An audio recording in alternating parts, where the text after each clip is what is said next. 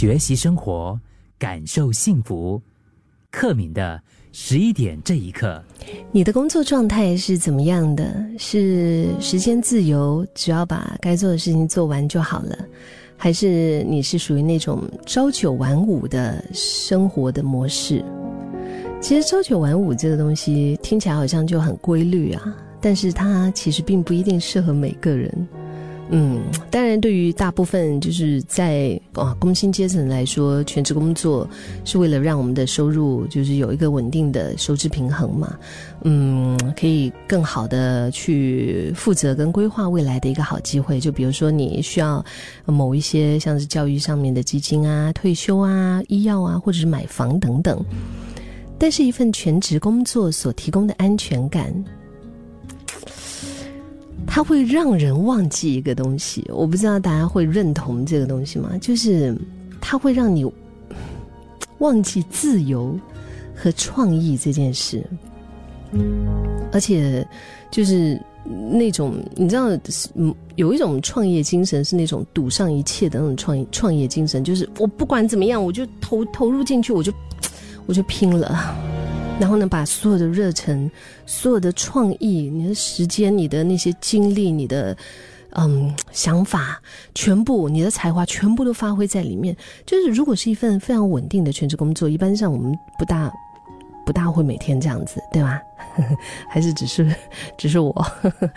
就是你知道，像是一些喜欢自由创意以及有冒险精神的人，都喜欢白手起家，就算是连房租都付不起哈。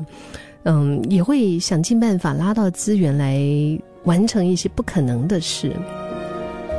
那大部分朝九晚五的上班族，因为通常没有时间嘛，也没有空间发挥自己的创意，所以就会导致我们的工作越来越乏味，生活也会逐渐失去新鲜感。那为什么朝九晚五的生活会影响一个人这么深呢？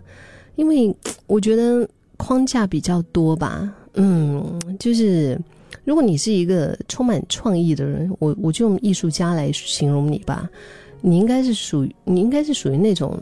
就是渴求更抽象或者自由流动的一些事物。你应该会喜欢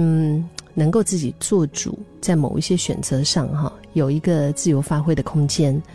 对不对？那如果你的你的那个，你有一些预算和资源。然后一个抽象的要求，以及一段足够你完成你该你想做的一些事情的时间，那在这个条件里面，你应该可以就是产生出很棒的作品来，嗯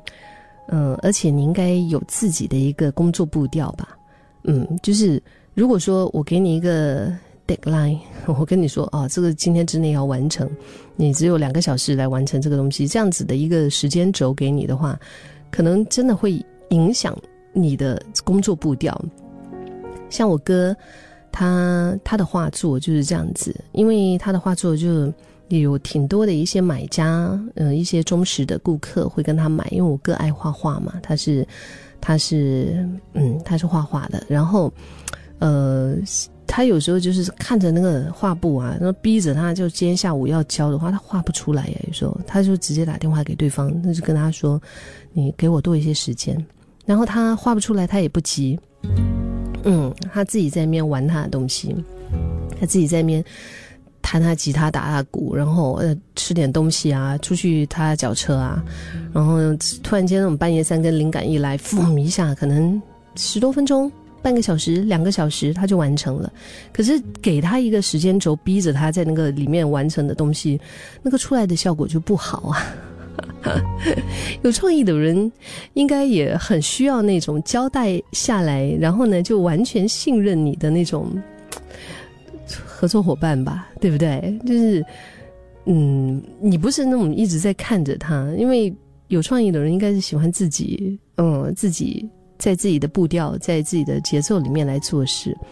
当然，也没有办法一整天都属于那种干劲十足的，嗯，他可能某一些时候。嗯，他不一定会神采奕奕，但是呢，突然间那个爆发力一来的时候，我觉得那是很恐怖的。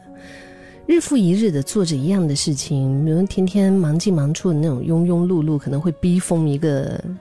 创意家。创意家会把日子看成是一段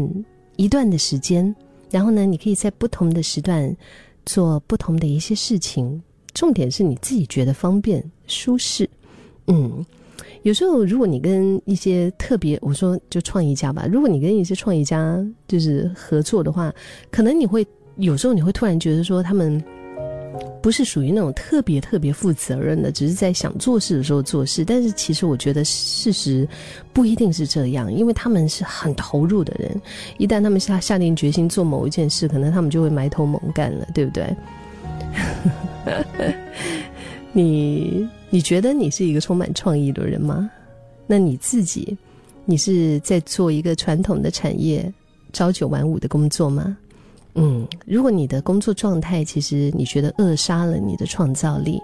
其实我觉得也不用急着就是要做出，比如说辞职还是转换跑道这样子的改变。现在不是很流行什么斜杠吗？对吗？你就在你有你的一些有就是闲暇的时间，去做一些你喜欢的又可以发挥创意的一些举动，从那些小小的点滴开始，何乐而不为呢？